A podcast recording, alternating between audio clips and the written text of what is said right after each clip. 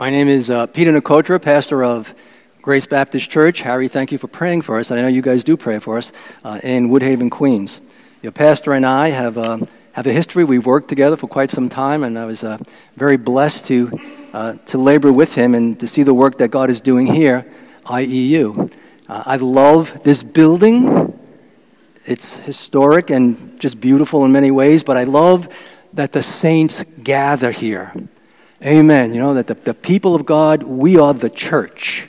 The building just houses us wherever we are. Amen. Well, what I'd like you to do, if you will, please take out your Bible and maybe look to my left. And we're going to be reading from 1 Thessalonians chapter 2.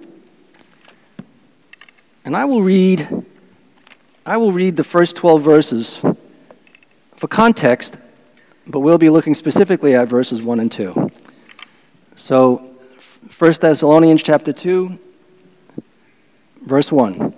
And there the Apostle Paul says, For you yourselves know, brethren, that our coming to you was not in vain. But even after we had suffered before and were spitefully treated at Philippi, as you know, we were bold in God to speak to you the gospel of God in much conflict. For exhortation did not come from error or uncleanness, nor was it in deceit. But as we have been approved by God to be entrusted with the gospel, even so we speak, not as pleasing men, but God, who tests our hearts. For neither at any time did we use flattering words, as you know, nor a cloak for covetousness. God is witness. Nor did we seek glory from men, either from you or from others, when we might have made demands as apostles of Christ. But we were gentle among you, just as a nursing mother cherishes her own children so affectionately longing for you, we were well pleased to impart to you not only the gospel of God, but also our own lives, because you would become dear to us. If you remember, brethren, our labor and toil, for laboring night and day, we might not be a burden to any of you. We preach to you the gospel of God. You are witnesses, and God also, how devoutly and justly and blamelessly we behaved ourselves among you who believe as you know how we exhorted and comforted and charged every one of you as a father does his own children, that you would walk worthy of God, who calls you into his own kingdom and glory. Let's pray. Father, we do thank you for your righteousness. We do thank you that you are glorious and great as we sang. And Father, now when we come to your word, which is holy, infallible, inerrant, unchanging, able to change us from the inside out. We pray that you would use your servant, Lord, to encourage your people, strengthen us, build us up, convict us where we need it, make Christ greater in our own hearts, and grant us a greater love and passion for him that we would live all the more for Him. Lord, use your word by the power of your Spirit and the people of God. We pray in Jesus' name. Amen. Well, if you were to do a quick reading of those 12 verses we just read in 1 Thessalonians chapter 2, you would come away with some insights on how Paul ministered to the Thessalonians. But if you were to look a little closer and think on that for a while, what Paul is actually doing is defending his ministry. He's defending how how he came to the Thessalonians and his motive for coming. And the reason he defends himself uh, is not because of what people thought of him.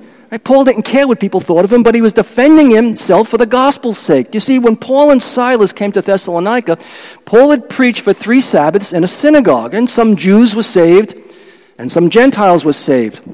But the unregenerated Jews became envious of Paul's success, uh, and they started an uprising against him, and they ran him out of town after Paul had only been with these new converts maybe a month or two. And in Paul's absence, uh, both the unsaved Jews and Gentiles started slandering Paul and his gospel and his methods and his motives to these new Thessalonian saints. And they were undermining his authority and they were discrediting him, saying things like, Listen, if Paul was sincere and he had your best interest at heart, uh, he would have never run away. He would have never left you flat here. And what's he doing in Berea anyway? And Athens and then Corinth when you're here without his ministry and leadership. And he's just one more of those, those prophecy teachers, those who are traveling the Egnatian way. He's a charlatan. He's in it for himself. He's in it to see what he can get for himself, like money, prestige, sex, power, and so on. And all you have to do is read these 12 verses, and you can hear the charges that they brought against him. They said that his coming to the Thessalonians was in vain, it was of no profit, to which Paul says it actually was. They said his boldness was man centered which Paul says, no, it was in God and his gospel.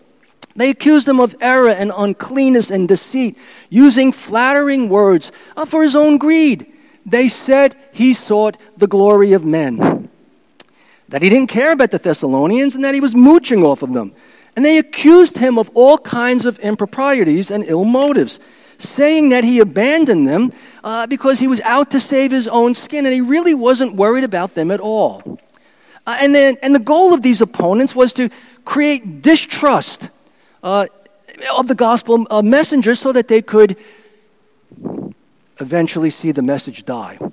Well, Paul defends his conduct, and again, it's not because Paul cares about what people think about him, but rather that the faith of these young believers would not be shaken. For Paul will tell us he was not ignorant of Satan's devices. Uh, and, and in giving his defense, what Paul is giving them and us is what a godly minister should look like. Uh, it, it's what spiritual leadership should look like. And in verses 1 and 2, the first characteristic of what that should be is boldness. Boldness. And bold doesn't mean loud, it doesn't mean abrasive, it doesn't mean in your face. No, it means confidence, assurance, to speak freely, to speak unhindered. And this word is used nine times in the New Testament, and it is always used for speaking the gospel. Throughout the book of Acts, we see the apostles and others speaking the word of God boldly. Jesus spoke boldly and unashamedly. In John 7, the Jewish leaders said if anyone saw Jesus at the feast, they should tell them because they wanted to kill him. But Jesus shows up and he preaches to the people in the temple. And we read in verses 26 and 27 Now some of them from Jerusalem said, Is this not he whom they seek to kill? But look, he speaks boldly, and they say nothing to him.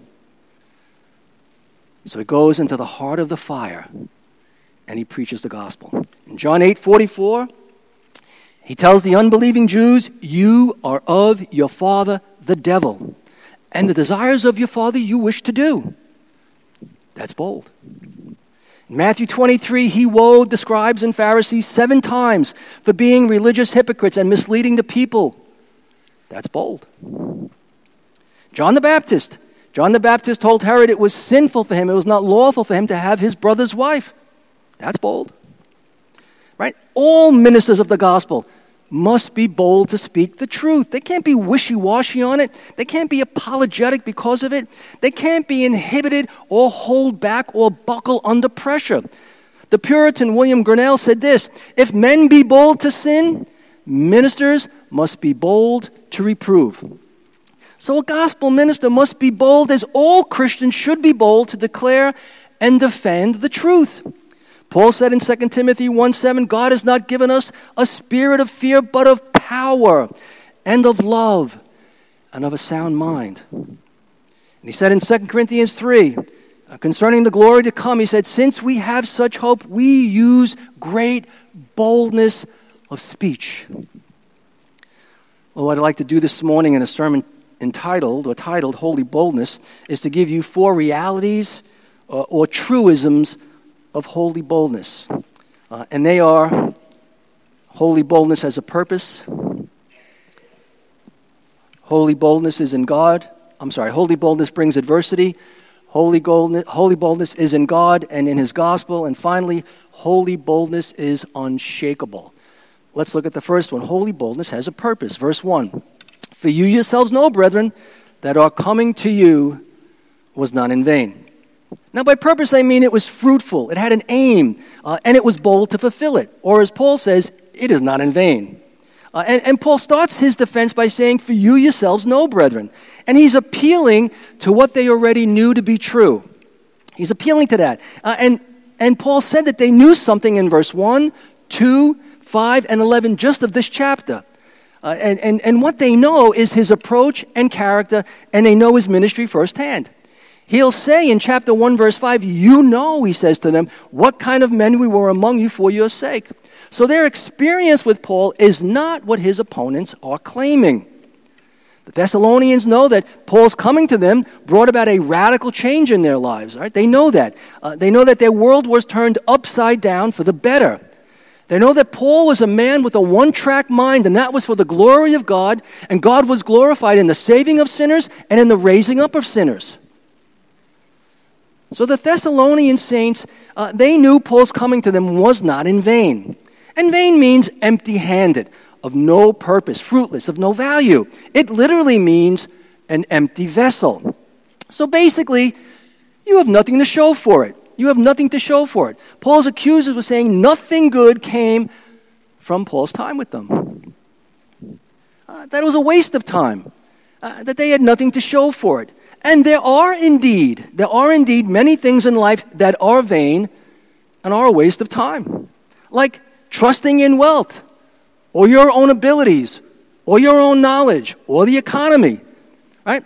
Psalm 39 6 says, It is a vain thing to trust in or to amass riches.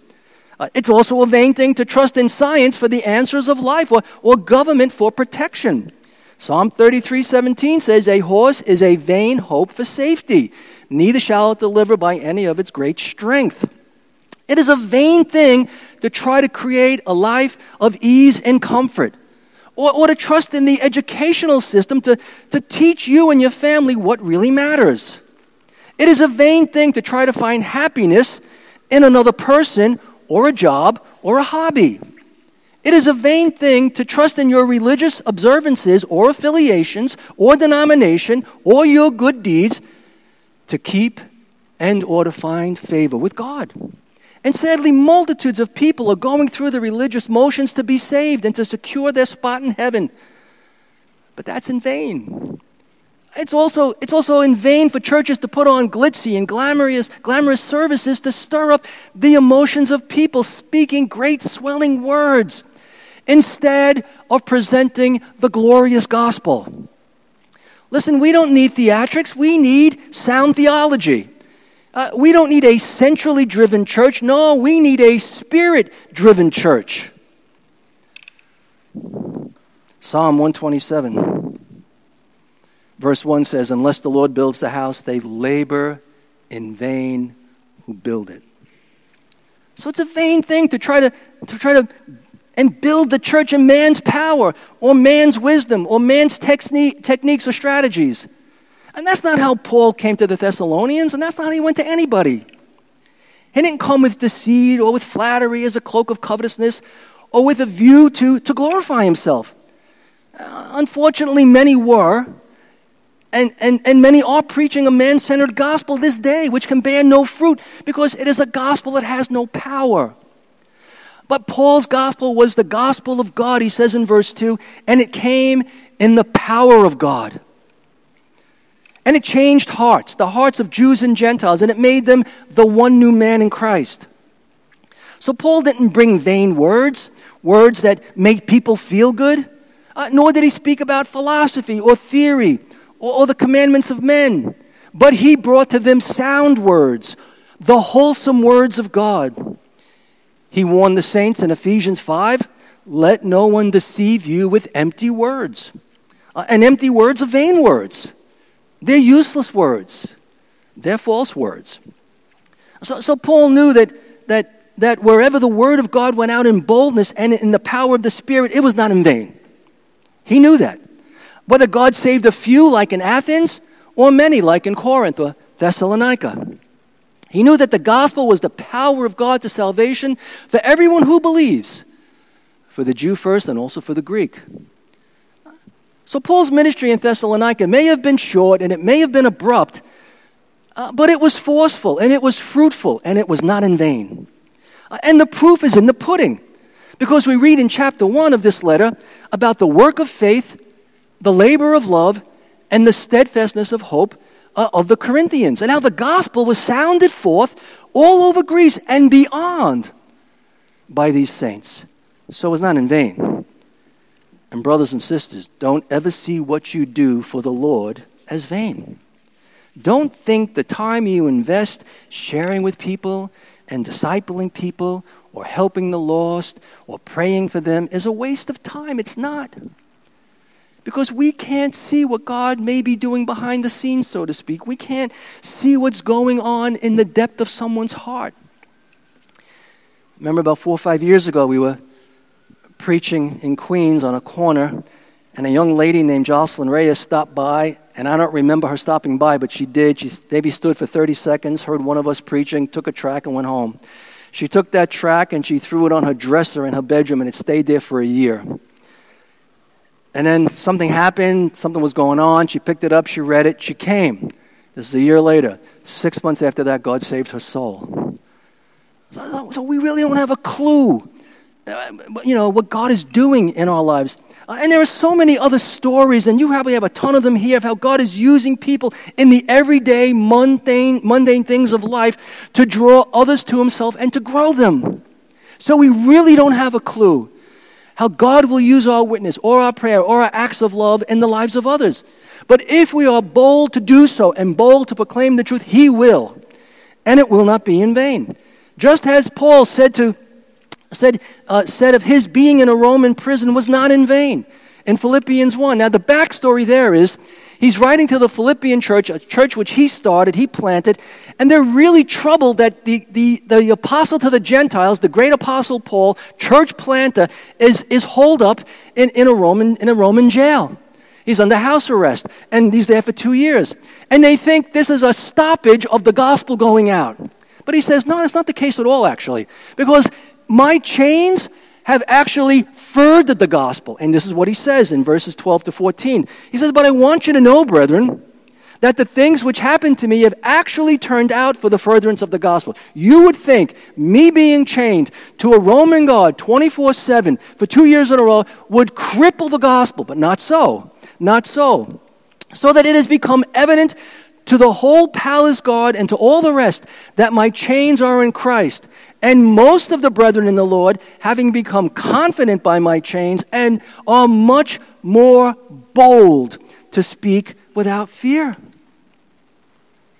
Not only that, but if you were to read the last chapter of Philippians chapter 4, when he sends greetings, as he often does at the end of his epistles, you know what he says? Those of Caesar's household greet you. That guy, the Apostle Paul and others, but the Apostle Paul, two years under lock and key. Those guards watching him, do you imagine the gospel they got? You know, six guys, four hours a day, three feet away on a chain. God saved some. Holy boldness has a purpose. Secondly, holy boldness brings adversity. Chapter 2, verse 2. But even after we had suffered before and were spitefully treated at Philippi, as you know. When you boldly and unapologetically share the gospel, you, you're going to have some adversity at times. You will rub some people the wrong way, right? You will have some who will come against you. Right? Jesus boldly preached the gospel. He faithfully shared the truth, and the Jews, and particularly the religious establishment, came hard against him. The one who was the most holy man in his humanity, no man was as holy as Jesus who has ever lived. The one who had not an ounce of ill in his heart toward any man. The one who only loved all men was vehemently opposed by men. He told his disciples in John 15 if the world hates you, you know that it hated me before it hated you. He told his brothers in John 7 the world cannot hate you, but it hates me. Why? Because I testify of it that its works are evil. He said in John 15, they hated me without a cause. And they called him all kinds of names. They said he was a glutton and a drunkard, a friend of tax collectors and sinners, and that wasn't, wasn't a, a nice term. They said he was born of fornication, that he had a demon, that he got his power from Satan called him a deceiver. Right? Uh, so they were his enemies. They hated him for, for showing them who they were hypocrites, legalists, unsaved. Well, Paul had great adversity for preaching the gospel as well, right? Uh, he was persecuted in just about every single city he went into because the gospel is offensive to natural man. They do not want to hear that they have a sin problem. They do not want to hear that there is a judgment for sin. A couple of months ago, we were at a, a church barbecue around the 4th of July, and I met this couple, young couple, sitting on a, at, at, at, at somewhere in the park. Started talking to them, and, and, it was good. He told me he was spiritual, and I honestly don't know what that means. When people say I'm spiritual, that doesn't make sense to me. Uh, and so we talked a little bit, and he was okay with Jesus and God, and all that was all fine. He was good, that could fit his category. But he was not okay that God would ever judge sin. And the idea that God would send anyone to hell, well, that's not the kind of God he knew. That's the kind, that's, that's, that's, that's common. Right? People don't like that the only way to heaven is through Christ. It's the most narrowest saying in the history of the world. I am the way, I am the truth, I am the life. No one comes to the Father but by me. That leaves you no option but Him. They don't like that. Or the idea of having to repent of their sins and surrender to Christ. Because humility is an idea that really repulses most of us. We don't like that, it's weak. As Jesus said in John 3, that men love darkness and hate the light because the light exposes their sin. So the gospel is an abrasive message. It strips man of every single ounce of his perceived goodness. It renders him helpless and hopeless of ever making himself acceptable before God. So you can't boldly share the gospel and not at times get some kickback. Remember, Jesus told his disciples in Matthew 10, he was sending them out as, as sheep in the midst of wolves. Just think of that visual for a second. Sheep in the midst of wolves. We know wolves don't like sheep unless they're eating them. It never goes well for the sheep. Well, Paul says that he had suffered and was spitefully treated at Philippi. And what he's talking about is the persecution he endured in Philippi before he came to Thessalonica. And when he went to Philippi, a demon possessed slave girl who was a fortune teller uh, kept annoying Paul. And eventually, he cast the demon out of her and because of that, she's no longer a fortune teller. And her owners were furious because they made a lot of money off of her. So now their golden goose was cooked. Uh, and they went on the attack against Paul and Silas. And they dragged them before the, the, the, the rulers of the city. And they accused them of disrupting the city. And then the crowd starts beating them, and the magistrates have them stripped naked and had them beaten with rods. Uh, and, and Eusebius, the early church father, gave an explanation, if you will, or, you know, of, of, of flogging, uh, being flogged of those who were flogged in Smyrna. He said this Their back was frighteningly lacerated. The Christian martyrs in Smyrna were so torn by the scourging that their veins were laid bare, and their inner muscles and sinews and their entails were exposed. Right? So their veins, muscles, tendons, guts, all coming out of their backs. Uh, and we read then that they threw them in prison and put their feet in stocks. And stocks were also an instrument of torture where, with, with a long strip of wood with a bunch of holes in them, and they would stretch your feet out as absolutely far as they could go and put them in a hole and put them in a hole, and you couldn't move.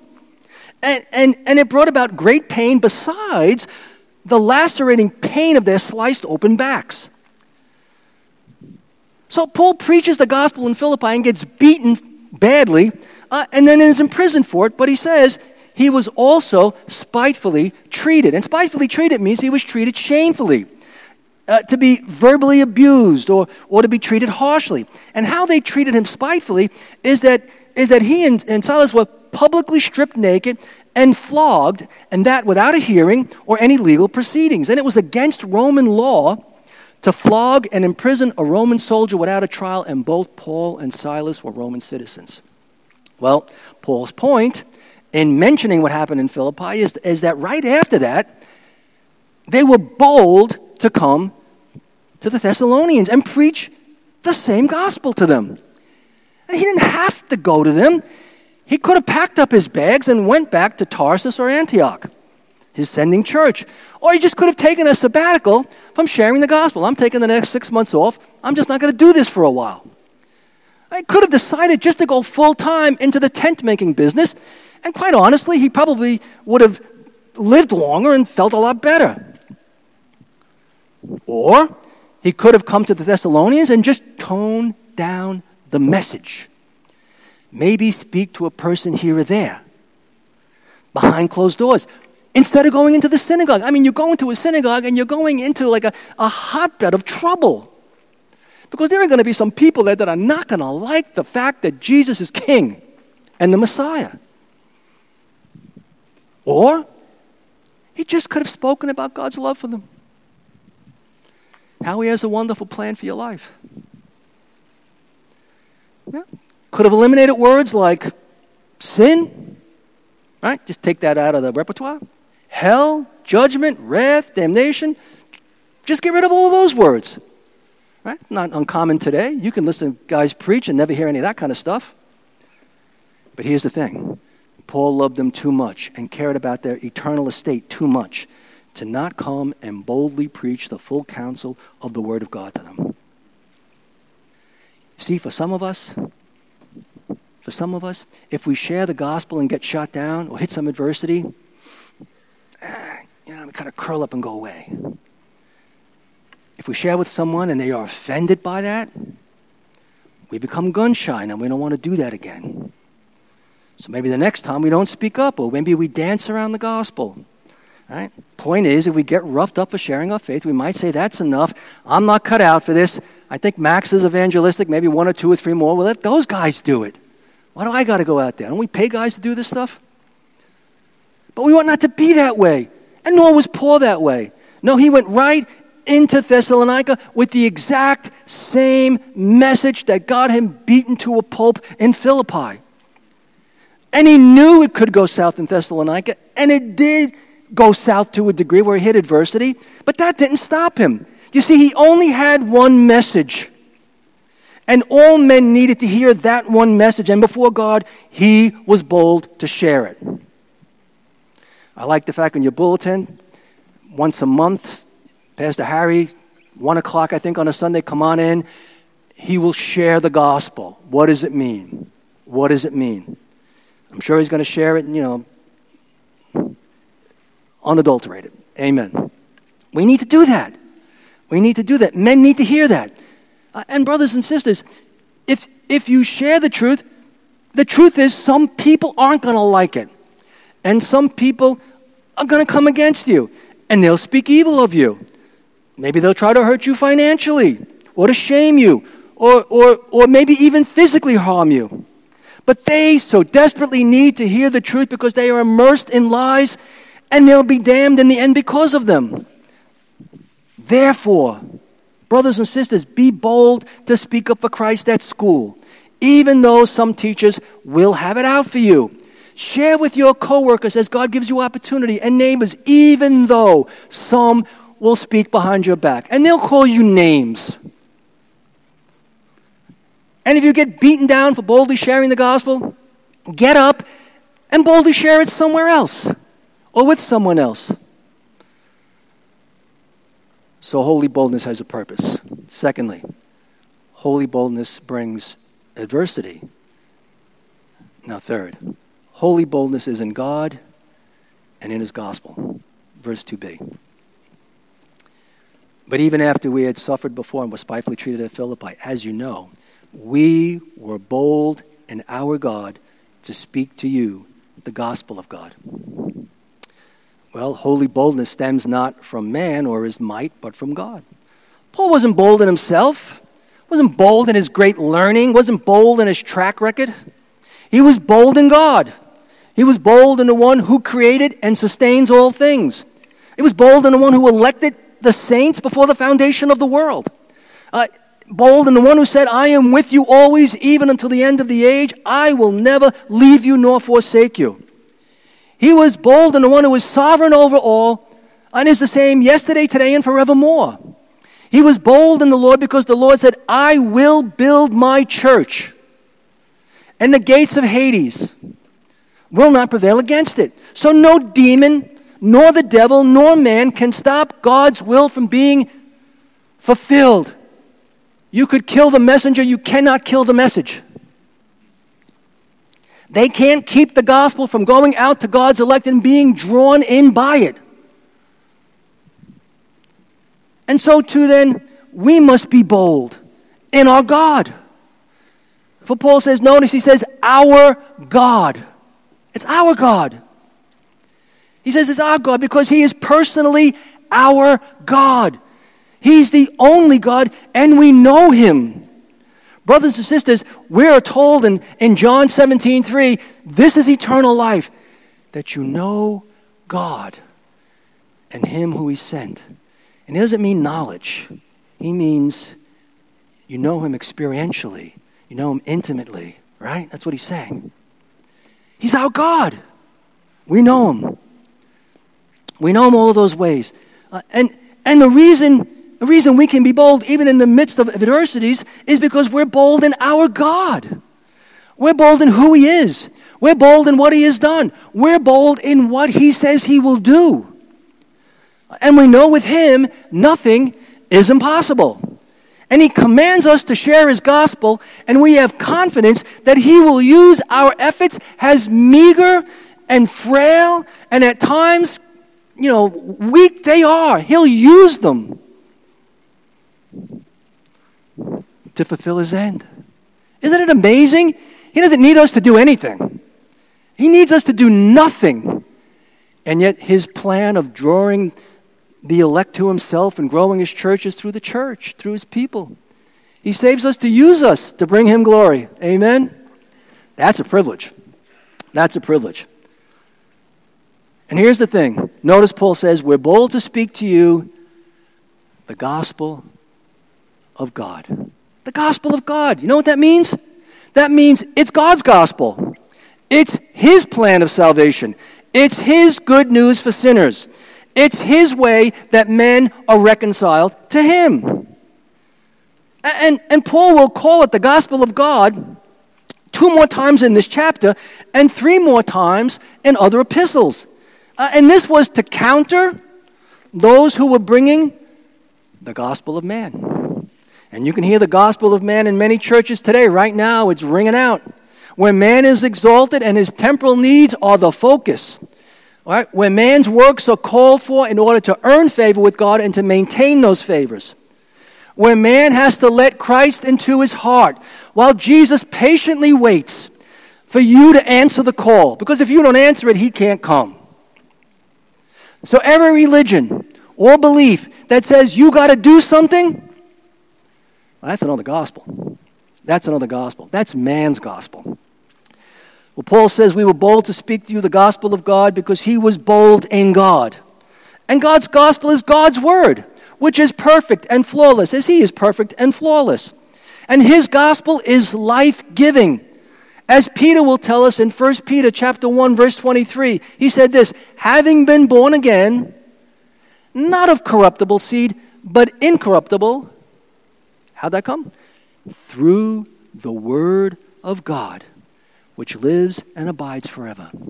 Faith comes by hearing, and hearing by the word. So if we are 100% persuaded that God is all glorious, that God is all powerful, uh, that God is truth, and that his gospel is man's only way to be forgiven of their sins and made right with him without violating his justice, then we can boldly share it with the lost around us, whether they're princes or whether they're paupers. And then, as the hymn writer said, we can stand up, stand up for Jesus, you soldiers of the cross. Don't be like so many Christians who are unwilling to boldly speak up for Christ and to proclaim the only name under heaven given among men by which we must be saved. So we see holy boldness as a purpose. Holy boldness brings adversity. Holy boldness is in God and His gospel. And finally, holy boldness is unshakable. And that's going to be the last part of verse 2. But even after we had suffered before and were spitefully treated at Philippi, as you know, we were bold in our God to speak to you the gospel of God in much conflict. In much conflict. So Paul was bold even in much conflict. And the word conflict means contention. Uh, and it's the Greek word agon, which comes from another Greek word, which we get the word agonize from. And Agon was actually a place, and it was where the Greeks assembled for the Olympics. The idea here is of a conflict which an athlete must engage in, right, in order to win the prize. It's the blood, sweat, and tears that he or she would go through in order to be a victor. And Paul is using this uh, uh, for the conflict that he goes through in bringing the gospel. It's the battle he fights to bring the gospel to the unsaved. He said in 2 Timothy chapter 4, I have fought the good fight. Brothers and sisters, you know, we're in a battle. We're soldiers. We're in a war. We don't wrestle against flesh and blood, we're told. Right? So it's a battle. It's a battle, but we know the outcome. Christ is victorious, and we are in him as well. But it's a battle. I have fought the good fight, he says. I have finished the race. I have kept the faith. So Paul had boldness in the, in the face of opposition. He spoke up in the midst of persecutors. He shared the gospel even in trying circumstances. Right? He said to the saints in 1 Corinthians chapter 16, he said, I will tarry in Ephesus until Pentecost. Why, Paul? For a great and effective door is open to me, and there are many adversaries. So he has an opportunity to stay and share the gospel, but he says there are many adversaries. But the many adversaries didn't cause him to run out of Ephesus. Instead, because the door of ministry was open to him, he determined to stay there. And just because the Lord opens a door for us to share the gospel, it does not mean that we're not going to have adversaries, that there's not going to be struggles, that there won't be persecution. There may well be.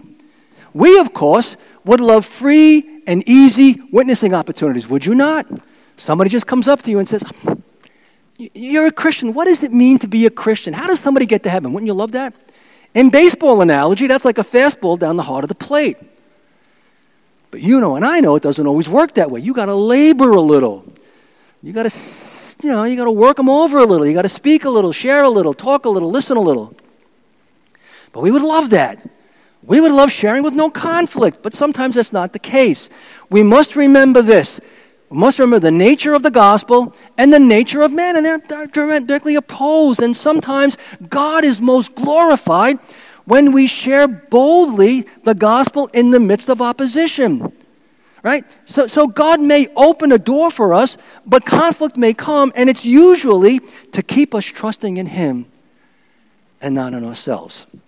Well, let me close by asking you two questions and leaving you with one thought. And the first question is this Do you agonize to get the gospel to your unsaved loved ones and friends and neighbors? Do you agonize to get the gospel to your unsaved friends and family and loved ones? A follow up to that would be Will you agonize for the sake of souls? Right? At the end of the day, the most important thing in anyone's life is that they be right with Christ. Right? At the end of the day, they so desperately need him and they don't know they need him. Would you be willing to agonize that they would hear about him?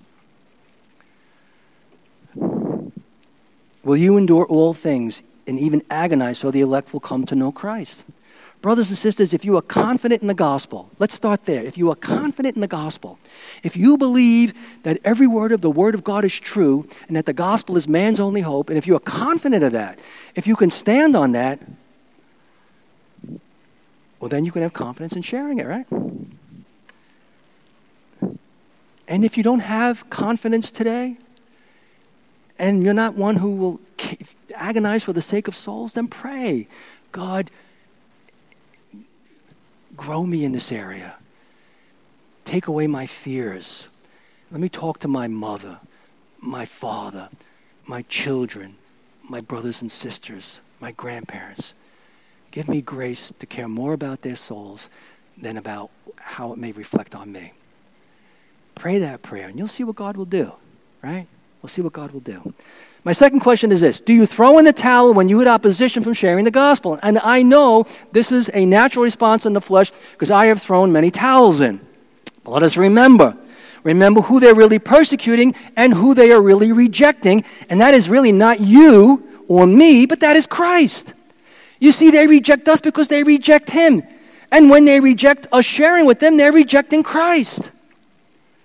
When Paul was on his way to Damascus to persecute Christians, Jesus came to him, and what did he ask him? He said, Saul, Saul, why are you persecuting me? So when you persecute his people, you persecute him. When you reject his people, you reject him. And let us remember that men are at war with the Lord, right? Man is at enmity with God. There's a war going on. That's why the peacemaker had to come, and that's why you and I are peacemakers. We bring the gospel of peace. You bring the peace treaty, which is the gospel, which is signed in the very blood of Jesus.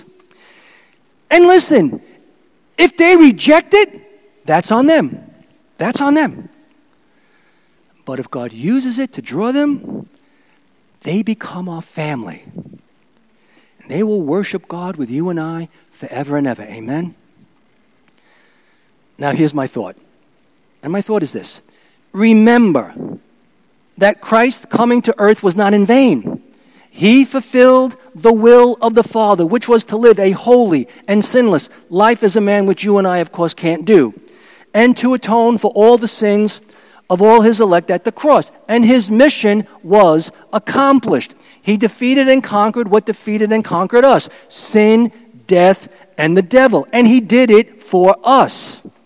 And the proof that he did those things uh, and that sin and death and the devil uh, can no longer condemn us or hold us is the resurrection. Right? The resurrection is the absolute guarantee that every question and doubt concerning the things of God, concerning redemption, concerning sin, and the, and the subjection to sin were completed and finished in Christ. Right? That's kind of like God's seal of approval of it is finished. Jesus cries out, it is finished. How do we know it was finished? How do we know a sin or two didn't slip by and Jesus missed one or two? Well, God raised them from the dead. God wouldn't do that if there was sin, sin, still sin on the slate. So it was a seal of approval. He has purchased righteousness and redemption and everlasting life for us. And he has already prepared a place for us in glory. So his first coming was not in vain, and nor will his second coming be. For he will gather his elect unto himself and condemn all who have rejected him in this life. And, and if you're here this morning and you are not a Christian, understand this that your life so far has been in vain. It's been in vain. All your achievements, all your successes, every single thing you've accumulated, at the end of the day, it's in vain. It's in vain. They're not going to matter. They're not going to matter in the end because one day you will die and you will take with you to the day of judgment just one thing your sins. Your stuff isn't going with you, your sins are going to go with you. And, Christ, who is the judge, will eternally condemn you for them. But your life doesn't have to be in vain anymore. Starting today, that could change. That could change. You could look to Christ and his cross and cry out for forgiveness of your sins. You can plead with him today for mercy. And guess what the scripture says? He is rich in mercy. We sang that song about wrapping his loving arms around us. I forget which one, but I love that. He says, Come. That's a universal invitation. Come. Come. Leave your sin at the door.